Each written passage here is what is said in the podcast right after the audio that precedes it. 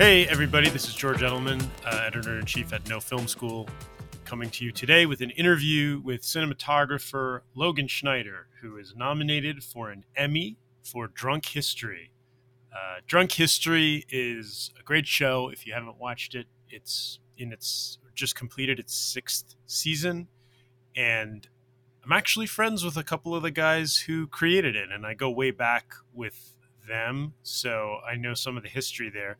Logan came into it during the run, and he has an amazing story of how he built his cinematography career from being a film loader and taking odd jobs during college just to get exposure and experience. And he did not go to college or film school in a major city. He started just shooting snowboarding videos with his friends. And he really helps uh, people understand, I think, in this interview, how he kind of pieced it all together, like literally brick by brick, as he went up the chain and, you know, now is nominated for an Emmy for shooting a super popular series. So enjoy.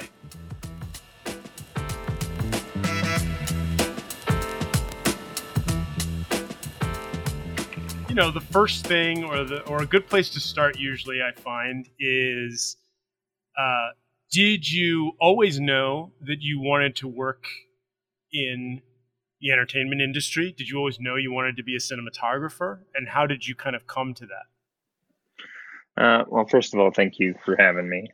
Um, I uh, I started making snowboard videos with my friends on a suit on a high eight camera when I was about 14, and we'd all take turns shooting. But I would get more frustrated if the shots weren't right, and if and I'd end up shooting more, and then I would do the editing, and the kind of the feedback loop began.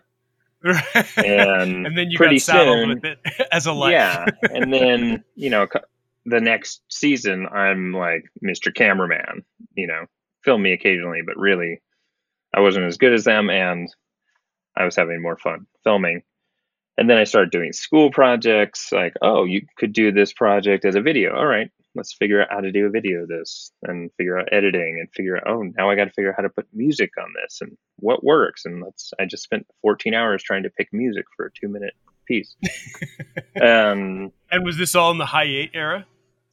Uh, yeah, high eight, and then at some point, like near my senior year, transitioned to mini DV, which is very futuristic. And uh, yeah, I remember mini DV was the was the the future. Total, yeah, and uh, it was it was great, and the the ability it was like the first Final Cut came out that year, and or somewhere junior senior year, and all these all these doors started to open to kind of more accessible editing and and creativity.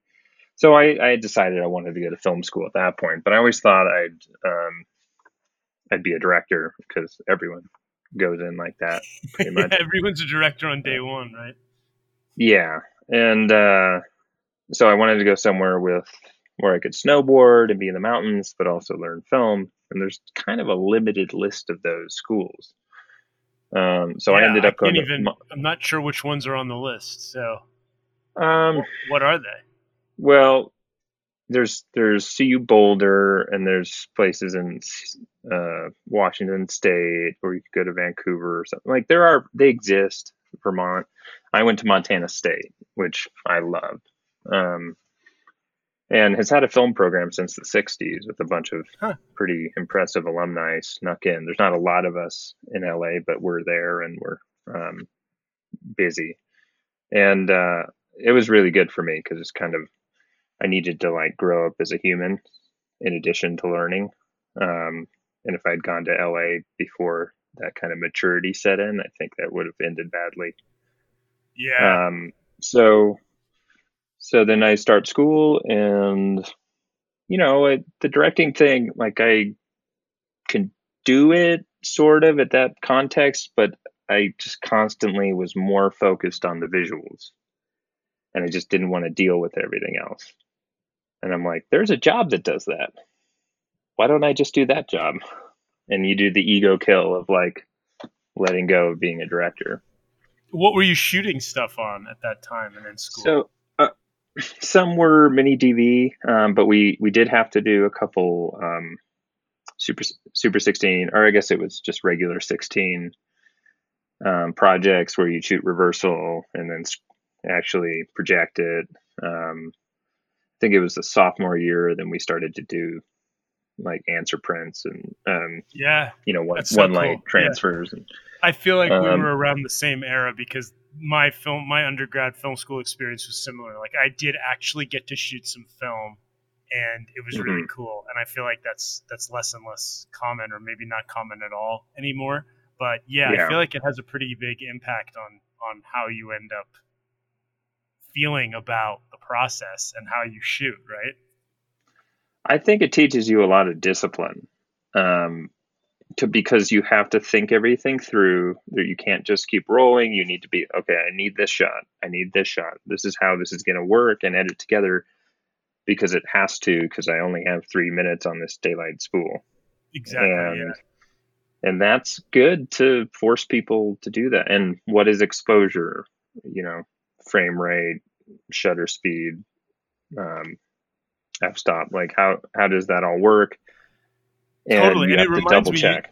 Right, and you're doing the math in your head in a way because Mhm. you're you're imagining what your image is going to be because you can't actually see it. Like you have to figure out based on the data you have. Like this is what I think my image is going to look like. Right?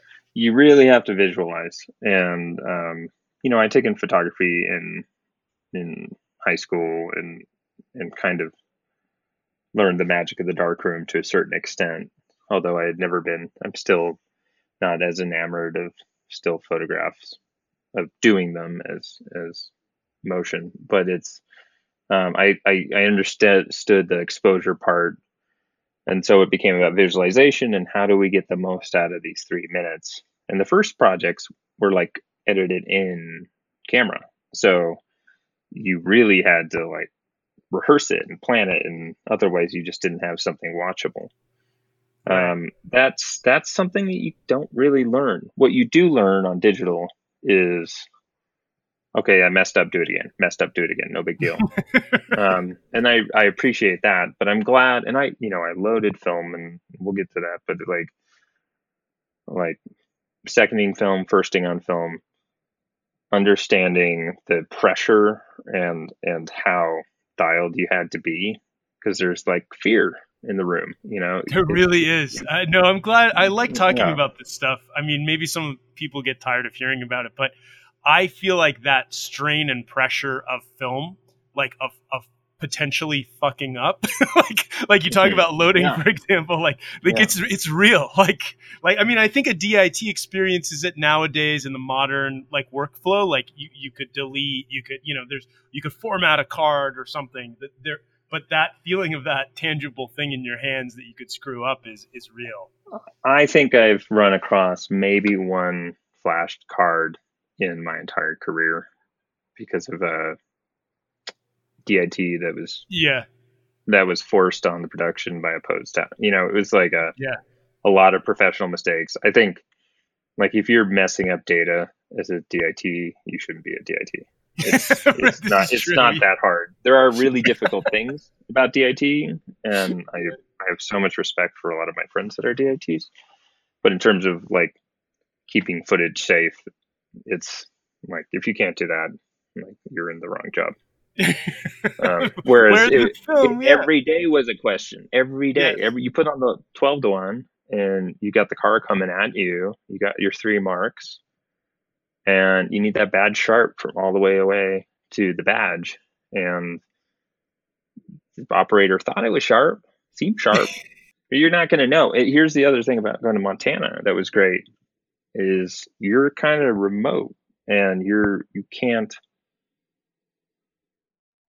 there's no like you can't get a dolly from Fisher and you can't just grab uh, you can't screen dailies the next day like you're whatever you're doing is done and gone and a week later you get your dailies yeah. so you there was an extra kind of resourcefulness and self-sufficiency that was needed I bet. whereas um, Where'd you get the stock? Like, did it take a while to get ordered stock? just FedEx it from Kodak. It's the same Yeah. as we do now. Um, Yeah. so that that wasn't the hard part. It was it was really though that you were kind of like on your own, and Yeah, like that. Was the, was the lab far away? Like, I mean, I'm just remembering I shot on location once on film, and it took a while to get developed stuff back and stuff like that. So oh yeah, I mean, it a lot of it the early stuff they had to deal with Alpha Cine in Seattle and um, with the school, and then we started going like FotoKem, and you know you overnight it. They they overnight it back, but between that, the processing, everything else, it ends up taking a week.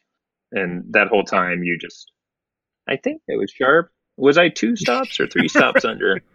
Or like I had one thing, like the assistant at the end of the day is like, uh, I thought I had a six in the matte box, but it was a nine. I'm sorry. You're like, okay, let's see how it works. yeah, no no do overs under those circumstances. It's, Yeah. it's like I was compared to writing on a typewriter, which is even more archaic. But it's like that you you can't you'd have to like white it out. Like your draft is your draft, right? hmm Um, so I'm curious how you go from, you know, Montana and shooting film and, and learning and sort of thinking, I think I want to just shoot. I don't know that I want to be a director to LA and starting to be a loader and a, you know, AC and all of that. So I, I didn't leave Montana right away. So I one of the there's a couple interesting things happened. One is it was a small market, but there was a certain amount of production there. And the other is that in the 90s it had been super busy and there was a solid crew base, but after production had run away to Canada, uh, a lot of the crew had left and it really slowed down. So there started to creep some more production into town and I could totally punch above my weight because there wasn't no one they didn't want to fly a, a loader in or fly a second in. So I started loading the bigger shows, you know, whatever commercial or car commercial. Um, then I would second medium or some car commercials, and I'd first little things, and then I'd shoot second unit or operate, you know, just I was kind of doing all the jobs. Green is the grass, but you know, I I paid attention and I read a lot and and I, I approached it seriously and um, so I was able to make a living pretty much straight out of school. And build a resume and build a knowledge base, which is invaluable, right? Totally, yeah. Like less competition for those opportunities. That's pretty awesome. And you knew? Uh, did you but- know at that point that you were gonna that you wanted to be in the camera department already? Yes, yeah. As soon as I decided I wanted to be a cinematographer, I, I, I the first movie I ever worked on, I worked on as uh, an electric, but that was the only movie I didn't work in camera. Um, but that was a great experience too, and and you know, I there was that book, um, Set Lighting Technician's Handbook by Harry Box, and I studied that like crazy. I, I had taken physics and learned electricity to a certain extent, and I learned, I relearned the whole thing. I studied it. I made batten strips. I wired them. I would wire uh, uh, dimmers and uh, extension cords, whatever. We we if we wanted it, we had to make it. So awesome. there's a G&E house there, but we couldn't afford that for our own stuff, and um, and plus, you know, there's nothing prettier than a batten strip. So uh, or you know, paper lanterns, things like that. That's so cool you made it. I mean, that's so cool Yeah. and and and near to our you know DIY no film school you know approach, but Mhm. like that's how you learned. You built it. I still t- on on drunk history. The two busiest lights on the truck are 18Ks and covered wagons. One of them is the biggest light we have, and the other one is like fifty dollars at Home Depot. it's it's just about what looks great. know? Yeah. So Um, yeah, so so did you after a little while of doing that stuff, you came to LA or what happened? So I started, you know, I started working my way up. I was also doing ski films. Um, uh, the main director, cameraman of Warren Miller Ski Films lives in Bozeman. So Yeah. I met him on car commercials that I was seconding, and then I was like, I'd love to come out and made. I hadn't done snowboard stuff for years, but And like I, I used to make those. I'd love to come do that. And he started, you know, bringing me out as a second camera or sending me when the main two guys were busy somewhere. And that was a great thing to do a couple weeks a year and shooting film. Um, I'd work on, I worked on a number of small movies, and that was my first introduction to kind of working in narrative uh, and what that process is, because it's a fundamentally fundamentally different um, feeling to like the crew is so so much a family, hopefully, mm. And you're in it together especially on a small film because people are there yeah. for different reasons than on a big film you know? Yeah. I really like playing in that world where it's you know full rate no excuses and and everyone has to be the best and and or they don't get asked back because there's like a pressure and a challenge and you can paint bigger. But at the same time you know on a small film everyone's there because they like movies and um, you get to know people, you interact, especially location films, which is what all these movies were. Um, you really get to know people, whereas you might work with someone for 10 years before you know someone that well in, in LA or New York. Well, yeah, those location shoots also like there's a there's a survival uh, there's a mm-hmm. there's a there's a trenches mentality. I think totally. So all this time, I was couple, three or four times a year. I would drive down to LA and spend a week just visiting, calling everyone I knew, uh, visiting sets, rental houses, anyone that would put up with me. So I got to watch, like, so I loaded this tiny, uh, I loaded a commer. No, it was a, a movie that came to Livingston, Montana. And I hadn't loaded a Panavision mag for a while. I think the second actually loaded the mag for me because I'm like, is it 9p or pp and which is the the spooling of the film yeah.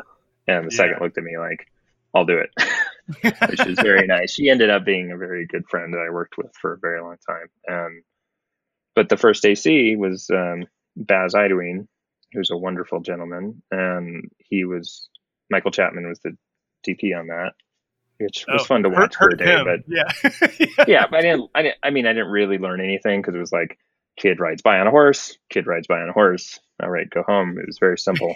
they were just getting yes. a couple elements.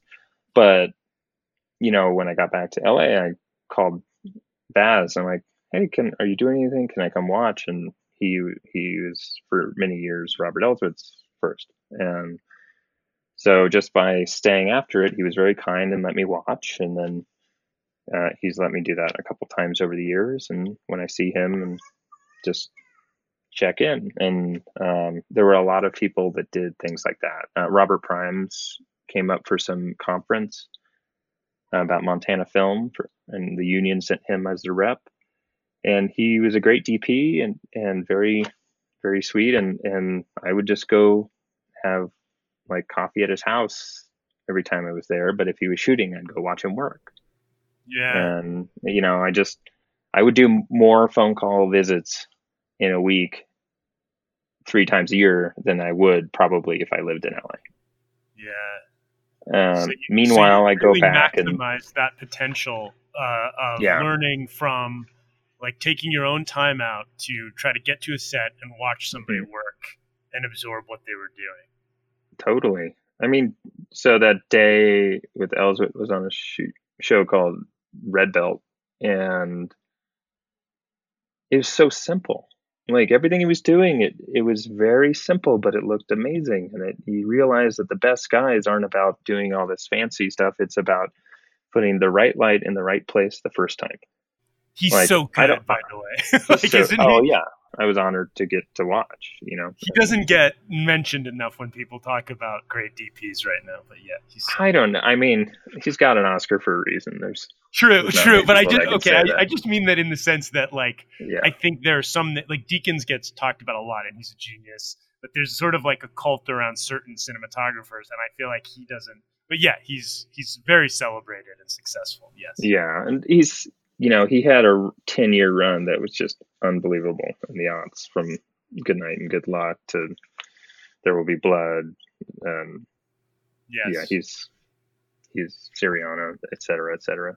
but the simplicity thing, I love that. Um, talk mm-hmm. about it more. like it's so oh, great. Yeah. So I, I have a thing with my guys on set where, and I wonder what my gaffer and key group would say to this, but um, my uh, they're not here. Uh, hi Rudy, hi Ryan. The my feeling is I never feel bad about asking for the biggest thing we can do and get away with doing, as long as I don't go fishing. Like I want that like if I want two 18Ks on it, I want them to land once because those guys are working hard and we have a lot more to do. And I don't think it's it's fair to the crew and um, respectful to the crew to just keep them huffing stuff because I'm not making good decisions. Hmm. Is there's always a point where, you know what, that didn't the blocking. Oh man, I blew it. Um, we got to do a quick reset and that happens and and everyone has that but in terms of landing the right light the first time i really i really think that's important both for getting the most out of the labor but also keeping morale up um, and in how terms you, of simplicity yeah how do you do it's that? usually it seems like it's something that like would be so hard to execute like what goes into your planning that'll that, that makes that possible good question. That's that's one of those things where it's like, what's what's experience, what's learning, what's inspiration, what's like, yeah, like a lot of times I don't know. Yeah. Um, I'm like, man, that's uh, let's just put okay. I need they're going down here, down this hallway. There's three big windows. we got to bang some lights in there, but then wrap it here. Okay, so that means they're going to need three condors outside and that's a big thing to ask for like what lights does that have to be that we never have to move them or minimally move them so that those resources aren't wrapped up in that all day and our other guys can work. And um, it's also it all comes from the story. And so so you're so i think what you're saying what it, it, sounds like is that you try to keep that economy of movement and work in mind as yeah. decision the first totally. time. yeah I, I see. I I never met like when I was a camera assistant and I pulled focus for 10 years or so and you know I don't I never mind moving something carrying something putting on the longest lens you want uh, like I don't I I always looked up to the guys that wanted the hardest shots or girls. Um like the people that that the the Tony Scott crew those guys uh, and they always like give me the hardest shot, put me in that situation, um, and I always aspire to that as a as a camera assistant, and yeah. so like I I put that onto my crew of like let's do let's go as far as this can go. That being said, you know, I have to live up to the talents of my crew, which means I expect more of myself. So if I'm gonna make them work their butts off, um, I expect it of myself that I'm gonna get it right the first time. Um, it's a it's a it, it doesn't always work, but it's always something I keep in my mind, and I like the mentality. It generally dovetails with simplicity. The shortest distance between two points, kind of thing. yeah, yeah. I mean, most real light is light in real life is pretty simple most of the time. Um, and so the recreation is often simple. Well, um, so what was the first move to being a DP? So you'd been loading, you'd been a first AC, you pulled focus, like you came out, you yeah. watched a lot of greats, and did you get an opportunity? I guess how did you get the opportunity to be in a first? Like that would have been a big step, right? So this again goes down to the fact that there was no crew base. So the woman who had been the second AC that loaded that mag for me and saved the day uh, was this wonderful uh, assistant named Jamie Stevens, who she had been a loader and second for uh, Richardson on like Kill Bill, et cetera, et cetera. Like super experienced. She totally took me under her wing. And there was a movie that came to Montana, and I had been pulling focus on little things, and um, I wasn't zero experience, but I mean, now. I'm so green. And the the DP came to town. It was this like million million two movie and kind of interviewed the people that could do B camera. And it was me and like grad students in the natural history program. Like it was it was slim pickings. But so he was okay with me. And so Jamie the A first kind of took me under her wing and and she really took care of me through that show. And that gave me a certain amount of experience and just both because it's not just a focus pulling it, it is the role of a first AC. And then about a year after that I finally moved to LA and then I would hire her or whoever I could get on B camera that was more experienced than me. Um, that didn't have an attitude about it and watch what they did. So to I should step back. When I did move to LA, I was working on a documentary that kind of um, kind of paid my bills. I worked three or four days a month. Um, you know, I was pretty low overhead at that point, and um, which is a good move early on. And um, I I thought, oh man, I'm gonna move to LA. I'm gonna try to second for a few years, really like learn it right, and come up under some great people. And I just couldn't get a job because um, I didn't I hadn't spent years loading in town and and dialed into the union system. I wasn't union yet, and then I just started getting like firsting jobs on music videos and little commercials. And then nine months after I was there, I was working five days a week, making you know a tragic rate compared to big union guys. But for me, having been in Montana where like you're fighting for every job in any small market is like that. But if you get a job, someone else doesn't get a job, and it's very like clicky to go to somewhere where I could work five days a week and make enough to, to be doing really comfortable. It was like that was one thing that I really learned from being in, my, in that small market was to be grateful for just working in an amazing business. Like to be able to go to set and do all these ama- amazing things. And we were, I was working with the toys I had read about and watching yeah. things be done. And I'm like, this is so fun. And I'm not, you know, I'm not above the equip, equipment geek side. You know, I, I enjoy all that. Um, as a DP, it becomes less primary. It's it, they're tools, but like I loved being AC. I loved building the camera and getting it sleek and um, really honing those skills. And while I was doing all that and watching other DPs, I was always hiring the best second AC that would put up with me, the best DIT or loader, the best B camera first that that I could watch and learn from. Even uh, when you were was, first, yeah, yeah, you know, I because I was, I knew I was green, and I was, I had no ego about it. I was, yeah.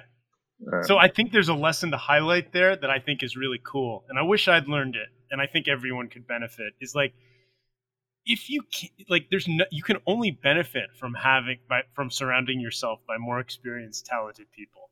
Like you do not have mm-hmm. to be the smartest person in the room or the most talented person in the room, and you benefit if you can put your ego aside, and your work will be better, and you'll learn more. And uh, I think that's a genius move. And doing it when you're young. It's hard. It's amazing how hard it is for people to do that, but it's it's such good advice. Someone had a, a phrase which is I think somewhat illustrative. Obviously, there's very everyone's very different, but the the phrase was A team hires A team, B team hires C team. and if you want to if you want to play at the top end, the only way you can do that is by hiring people that you are accountable to. Like I I work with a gaffer and key grip and first ACs that I admire and both as technicians and as people and as artists. And um, I feel like when they show up, I have to show up at a level that is going to make them want to come back. You know, yeah. I I'm not just impressing the director and and the client or whatever, depending on what executives depends on yeah. the type of shooting. But but you know, to get those guys or girls, like they just need to be like you got to show something that's going to make them want to come back because they have other choices. Yeah, and that's that's Um, good leadership too. It's like a lost art, you know, like like leading by trusting, leading by investing in the people, and knowing, hey, I can't necessarily do your job better than you. Somewhere along the line, people started thinking leadership was like being the best at everything or doing it all better than everyone else, and I think that's uh, incorrect. Yeah, and it's it's also you know being able to, but at some point you have to have conviction in a way that, like we, sometimes my crew and I disagree on what we should do, and you have to decide. Oh, maybe that's a different way to do it, or this is what I want. This is what I want to look at. It's my name on the slate, and I I have to I Yeah. have to stay stick with my instinct um, to get where I, I think this needs to be. And sometimes I'm right and sometimes I'm wrong. But but that's the other part of leadership is you have to keep the crew together, but also in the end you step through alone um, with the final call. And um, but I I I'm really blessed and, and thankful to have the to work with the people I do. And, I'm constantly thankful. So, like coming flashing forward a little bit, you you became a DP, but you know you've had a lot of you've worked a lot in comedy, and I think it's interesting, especially coming from where we started in the conversation, talking about you know film and resources and learning to be careful, and also learning to keep things simple because comedy, especially some of the ones you've worked on, can be different every time, and you need to give room for that to happen, right? hmm So, can you tell me a little bit about like how, I guess, how you became a DP, but like officially, like the first Yeah. projects, but also like your career because you've worked in a, you know, you've worked a lot in the genre, and uh, I imagine that it's some of your skills and some of the simplicity of things you've talked about is, is important.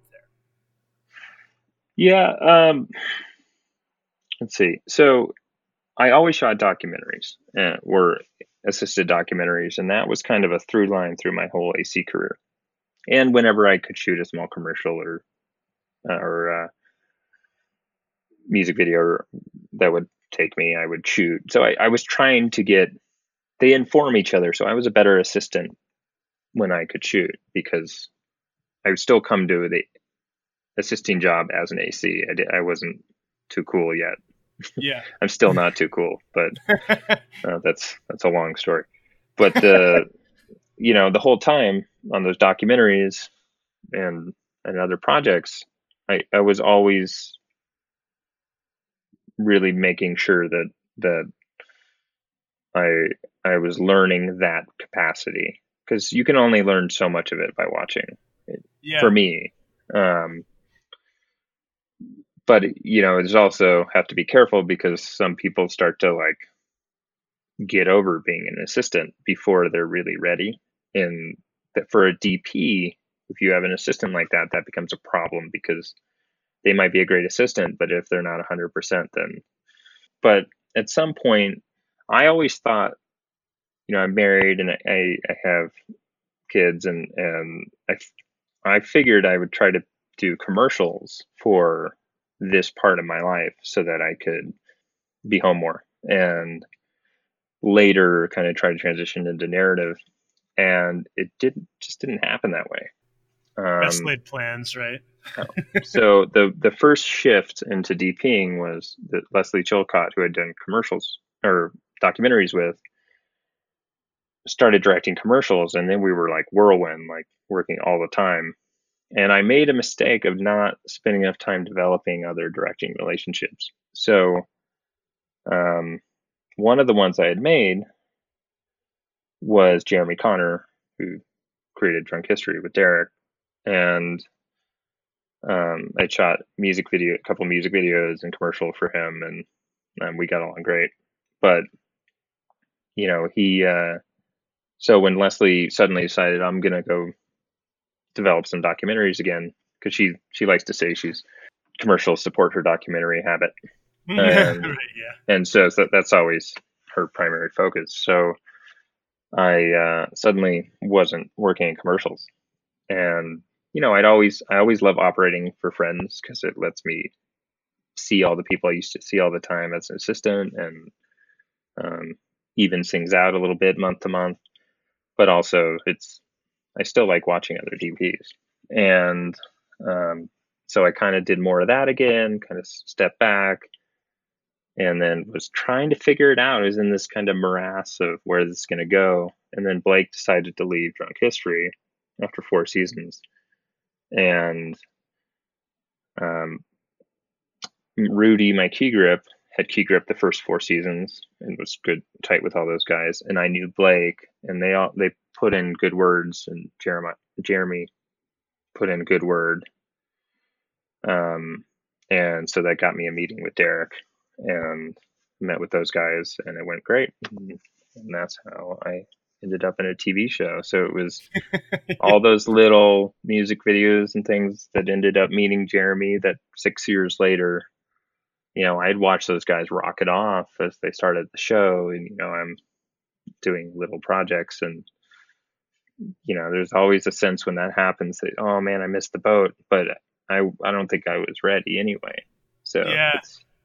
a lot of Yeah. times when things don't work out, it, it often later in retrospect feels like my I wasn't ready to shoot something at that scale or like you know I I needed more development as a person to be ready for this. Uh, yeah. and that's that's an important part. right time, right? Yeah, yeah, and I, I think not enough is said about the kind of journey of maturity that parallels a career. And they you know some people like start out fully formed and more power to them where like they're going to end up as a dp after like a week and do great work and have a long career and crush it and that's awesome and i don't think that would have been good for me i don't think i would be a better person if that had happened to me Yeah, I like love that. i needed I to know- learn to be a professional Yes, I know personally for myself, success, big success early on would have been ruinous. I Yeah. just know based on my, I- I- also based on personal development. Yeah. Um, no, it's funny because uh, I go way back with Jeremy. I know him from high school and uh, knew yeah. Derek. I actually remember sitting in a restaurant with Derek when he told me about these two ideas he had for shows. One was about community college, and the other was this drunk history thing. And I was like, "Oh, interesting." neither one of those is going to go anywhere well, yeah, I was kind of like, okay, whatever, Derek. We were doing some little video, you know, that, that Yeah. also didn't go anywhere. You know, there were dime a dozen those little videos.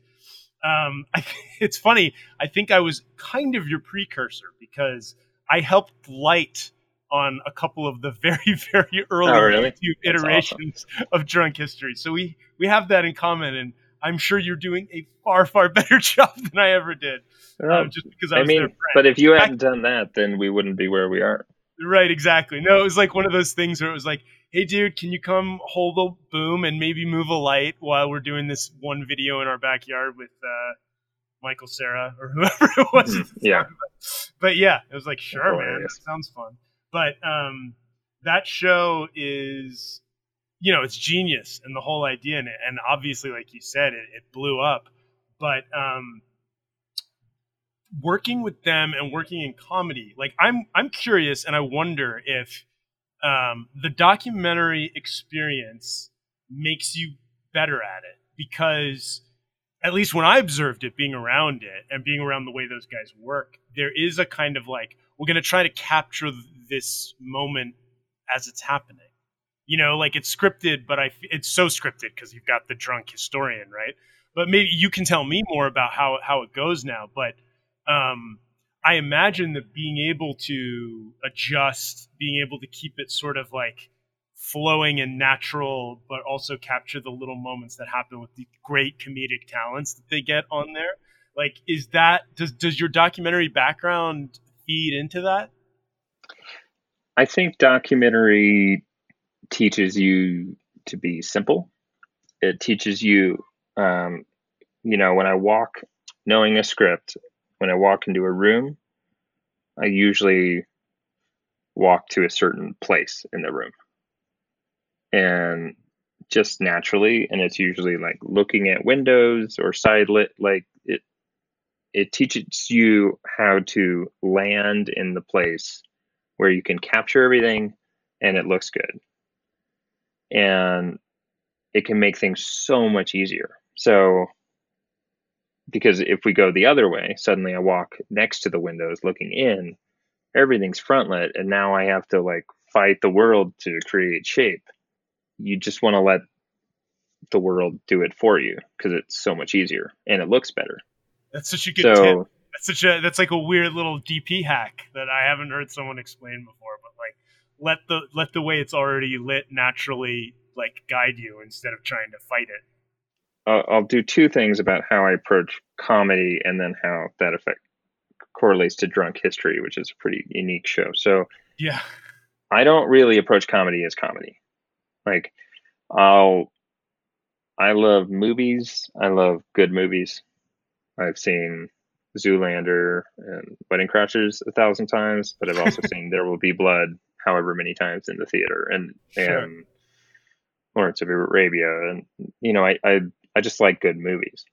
When I went in to uh, have a meeting to um, to maybe do Hintified on Netflix a year year and a half ago, whenever that was, um, you know, my references were No Country for Old Men and Big Short because I wanted texture and and life to it, and and that that was what the script kind of made made sense to me.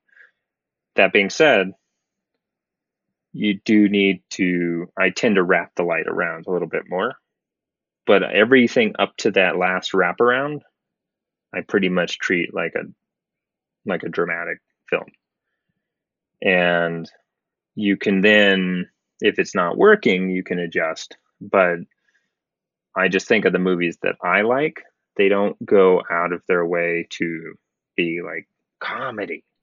Yeah. Um, like I, I, look at Gordon Willis's work with Woody Allen, uh, Annie Hall, and Manhattan, and those were hilarious, great movies, and, and also some of the best shot movies ever made. Ex- exactly, like, and like, they're um, just beautiful like, to look at. Like, look at Tropic Thunder. It's it's a totally rich image. John Toll did amazing work on that, but he wraps it you can always see the eyes. You can always catch the face, even if it's dark. And so that that's where you don't lose the joke. Here yeah, for those who don't, for those who don't know what you're referring to when you say that, can you explain it a little more? Like, okay, so yeah, because I know it's a so it's just so, in case some people aren't familiar with what that means in the context of, of lighting comedy. So, say we're doing a really dramatic scene from a dramatic movie. I might have a shaft of light coming in and there might be either full silhouette or just a little touch of bounce so that there's a little detail in the face but but it's really dramatic and heavy. And what i would probably do always depending on the, the script is probably just bring that up a little bit on the side where the light is coming from. So as if it wraps um, i try to i often implement a half moon of lighting so it starts in backlight and it fades into a creamy kick into a nice key, but the other side stays dark.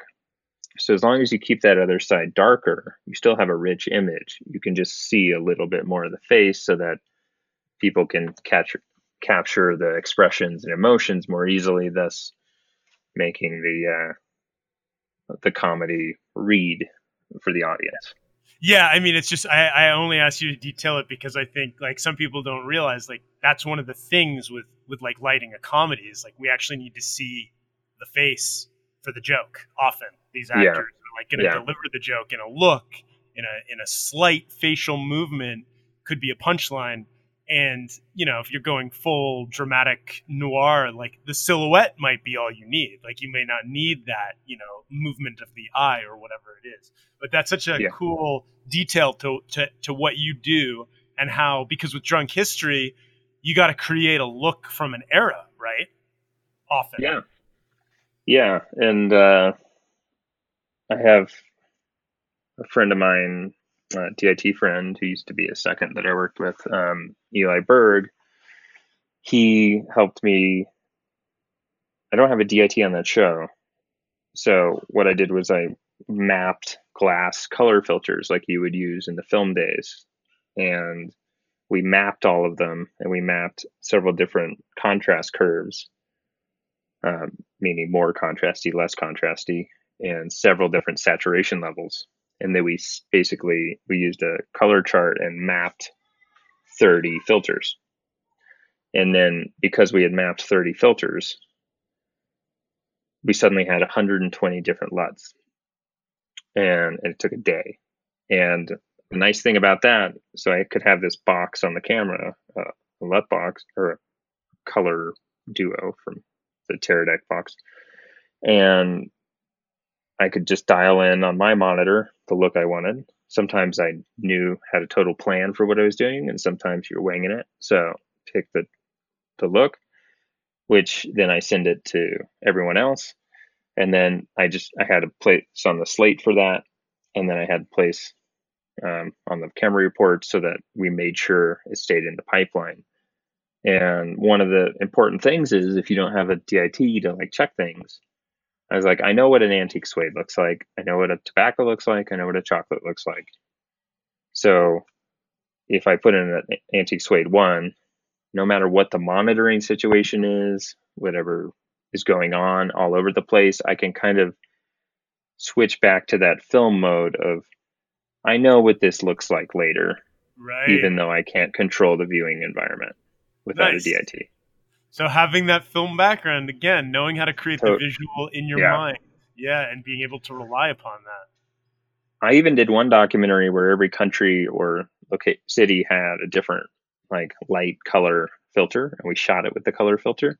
And then I brought the filters in to the color session, and the colorist could look at it and be like, "This is what I mean by cyan." Yeah. Okay, I know what cyan means in this yes. context. Like I know what chocolate means, I know what tobacco means, and it was it was amazing to have that that communication level where it was not just it's such a subjective thing that yeah it's crazy how hard it is to talk about color. I don't think people often realize or appreciate how complicated it can be because we all like, you know, it's not like that that when you go buy paint at the store and there's like robin's egg blue or deep summer blue or like whatever weird adjectives that don't necessarily tell you what the color. Like how do you know like what we're talking about in terms of saturation, hue, contrast, you know, those sorts of things. So that's really helpful to create your own yeah. shorthand. I it testing. I, I more and more I'm very thankful for all the time I have to test and get my system in place. Um, I don't want to talk about camera stuff on set. I don't want to talk about which lenses might do what or how the LUT's going to work. I want that sorted out so that I can just be like, I feel like the right thing for this is these lenses with this filter with this LUT and I know what that's going to do. Yeah. Um, what what camera do you guys the shoot? Story is so. What do you guys shoot? Um, the last two seasons were uh, Alexa Mini. And you and do you? Everybody loves it. I assume you're you're pretty happy with it. What do you guys use lens wise? Do you change it up based um, on the? So yes, but there's a main set is Master Primes and a main anamorphic set of Cooke anamorphics, and then sometimes I will switch them off up. Um, and we carry a 12 to 1 Angénieux.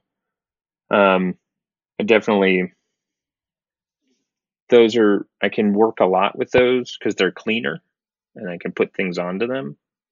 And the more things get good in front of the camera, the more I've shifted towards clean lenses.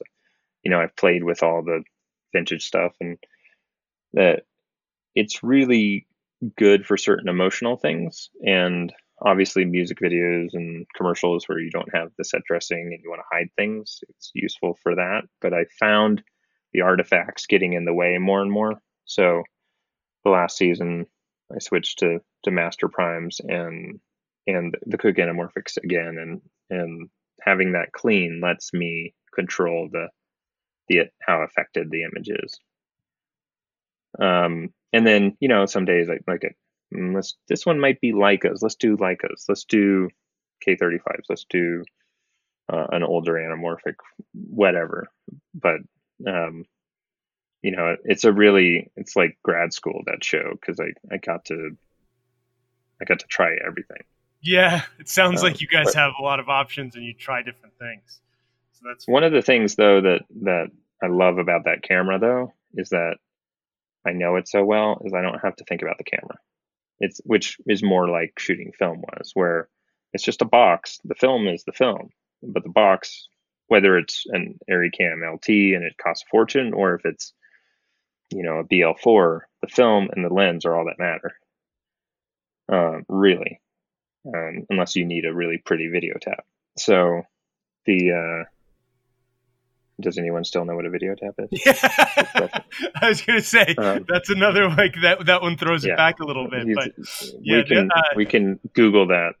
We we have a lot a lot of people like we talk about you know the cameras are a big part of our community like talking about them and people love the alexa and they love the skin tones and like i've heard a lot of dps talk about choices being pairing the right lenses with the right camera sensor based on but but I mean I think when it comes to the Alexa people love it so much that they're like yeah that like I, will go with the Alexa if I can. Like like it, it comes know, off as more natural to me and a little more they they they know that thing because of the background of Arri with the digital is they started with scanning and uh, laser out and so they really had to understand film color and color spaces and and how to recreate that and capture that.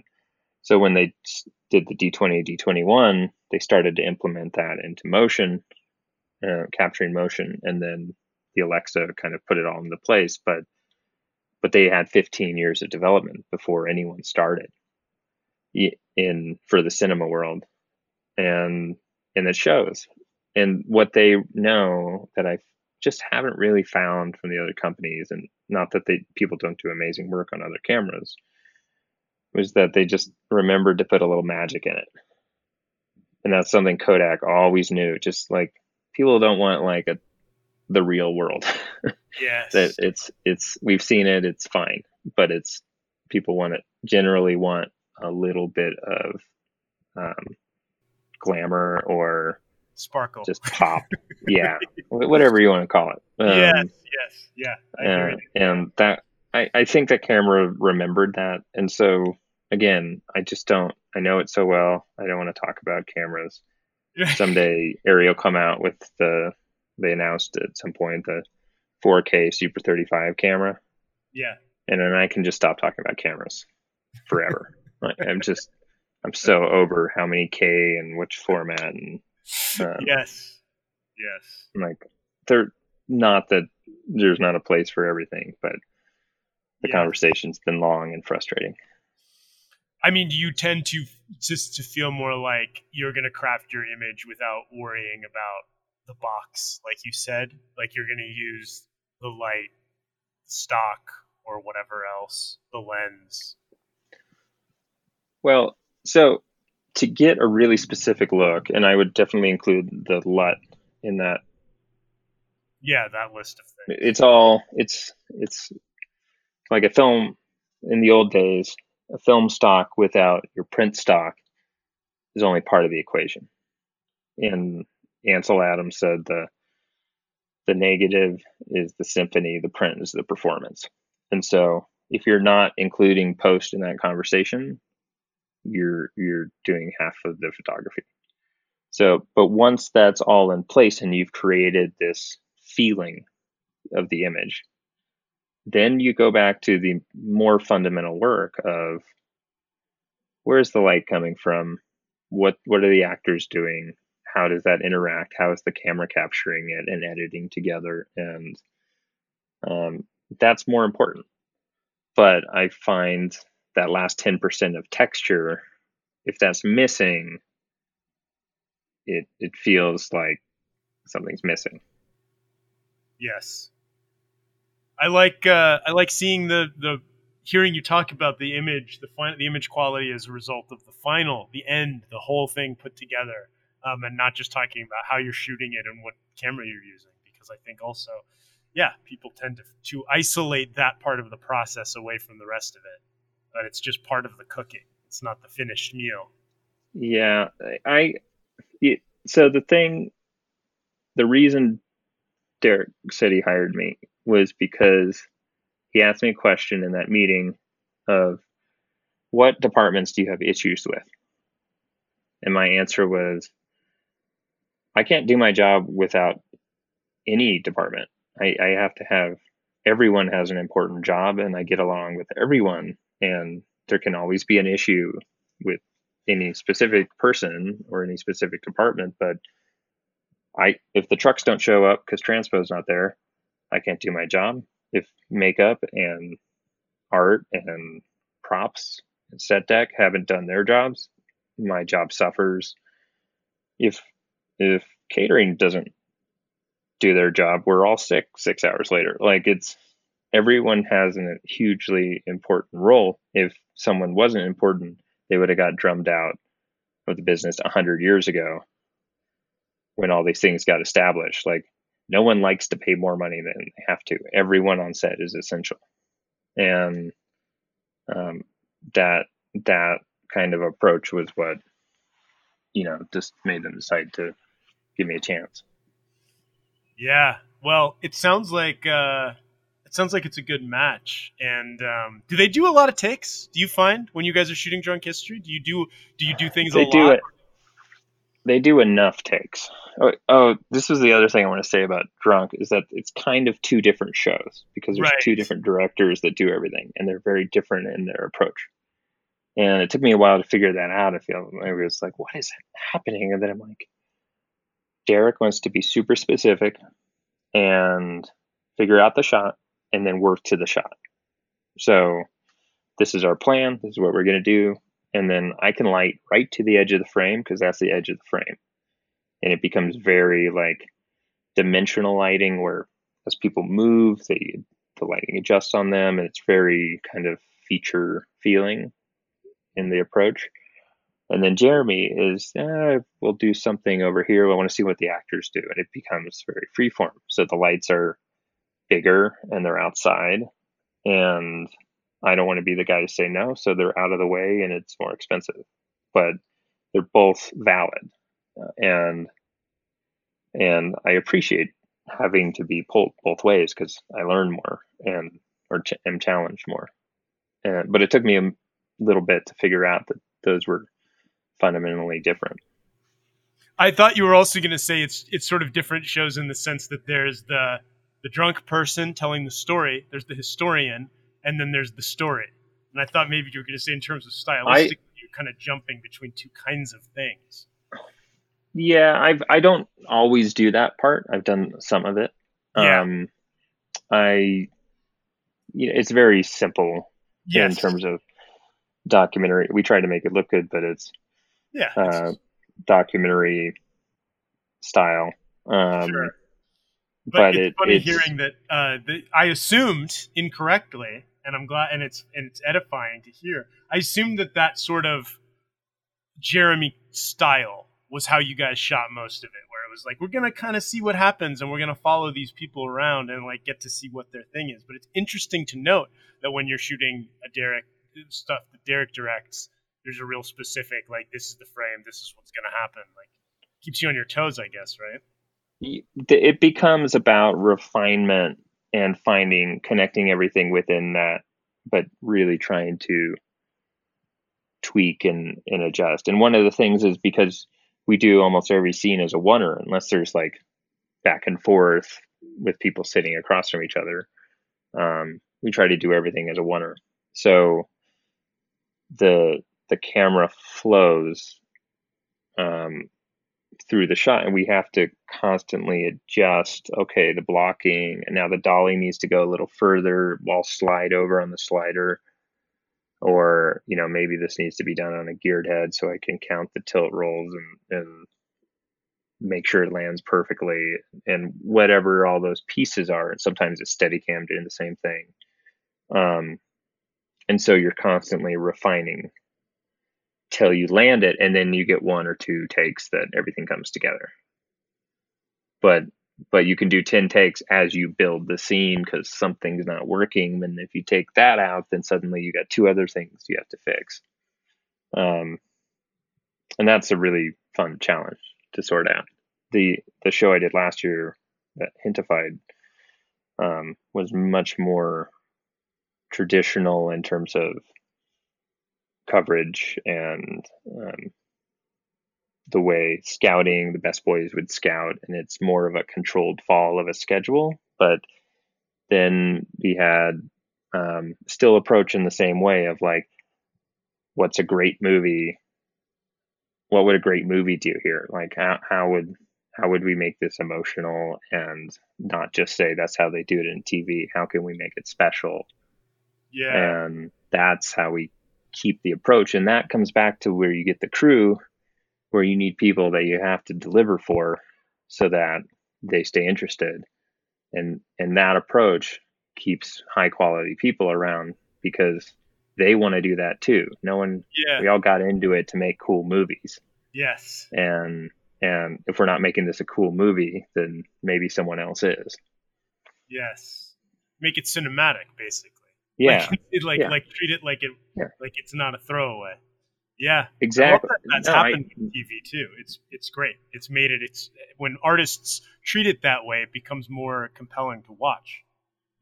You know, whatever it is. and, and more compelling to do too because i feel like the you build all sorts of bad habits if you the words good enough are the you know the killers and you still have to make your day and we both shows did crazy page counts and um it's it's hard to get it all done. But within those restrictions never really settling i think is a is an important factor to me in terms of like I want I want the screen to look like the movies I love or you know the, again cinematic whether you know with my own touch whatever that is Yeah, no, Um, that's that's awesome.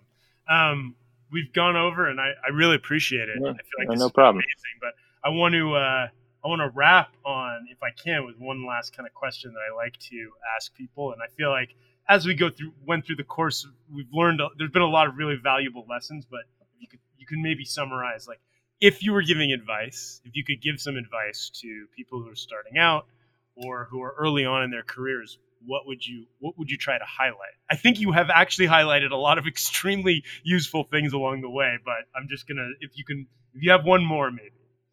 I think empathy towards the people you're working with um both because it makes you a better person but also because if you can get in the head of your DP or your AC or whoever you're working for um you can be better at your job and you know read understand watch movies understand what the shot is so that if there's a way to make it better you can offer up a suggestion at the right moment. Obviously learning etiquette of when that's okay is is a process but um you know everyone's trying to make their work better.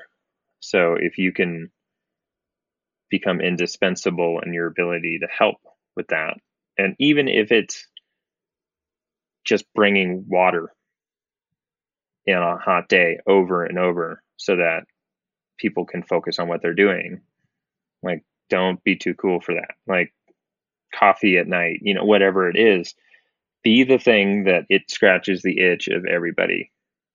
And that's that's who gets called back. And also if you're trying to get into say camera department don't just ask once. Like I've, t- I've talked about this with a number of ACs over the years. Like we probably get asked 30 to 50 times for every one person that comes in that gets invited in. And it's, it's because you need a very specific like fire. And so if someone doesn't respond to you, ask again in a few months or if you, you know, don't, don't be afraid. The worst thing they're going to say is no. What if they say no? Could you still ask again, or does that when you draw the line maybe and decide I should stop asking? Um, if they say no, then you don't know that they're going to say no in six months. Right. It's- Okay. Yeah. I was. I was curious. In fact, I've had people that I, I've had people that I wished had asked me again.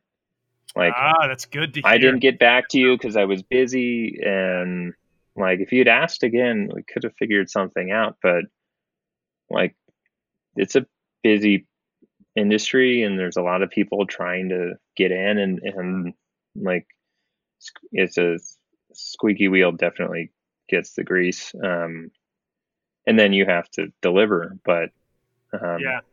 I love that though. Don't- don't- advice. don't stop asking for sure.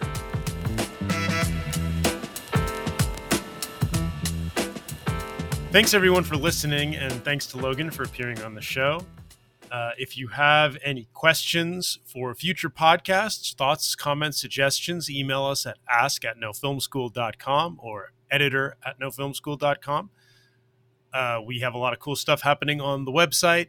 You can check out our weekly podcast, which covers all filmmaking news. That's uh, No Film School podcast as well. Subscribe, comment, like, share. Check us out on Facebook and Twitter. Uh, and of course, I want to remind everybody we have an awesome free ebook that is now available called How to Write a Screenplay During Quarantine. But as I've said many times, it doesn't just apply to quarantine. It's a 10 week program with some off weeks built in. All you have to do is write a few pages every week. We walk you through every single step of the process with some really cool infographics that'll help you develop things like log lines and beat sheets and a story map and all kinds of things that'll just help you become a better screenwriter and finish that script that has been on your mind. So check it out. Uh, how to write a screenplay during quarantine on nofilmschool.com. All you have to do is sign up for our newsletter and you get the ebook completely free. Thanks so much for listening.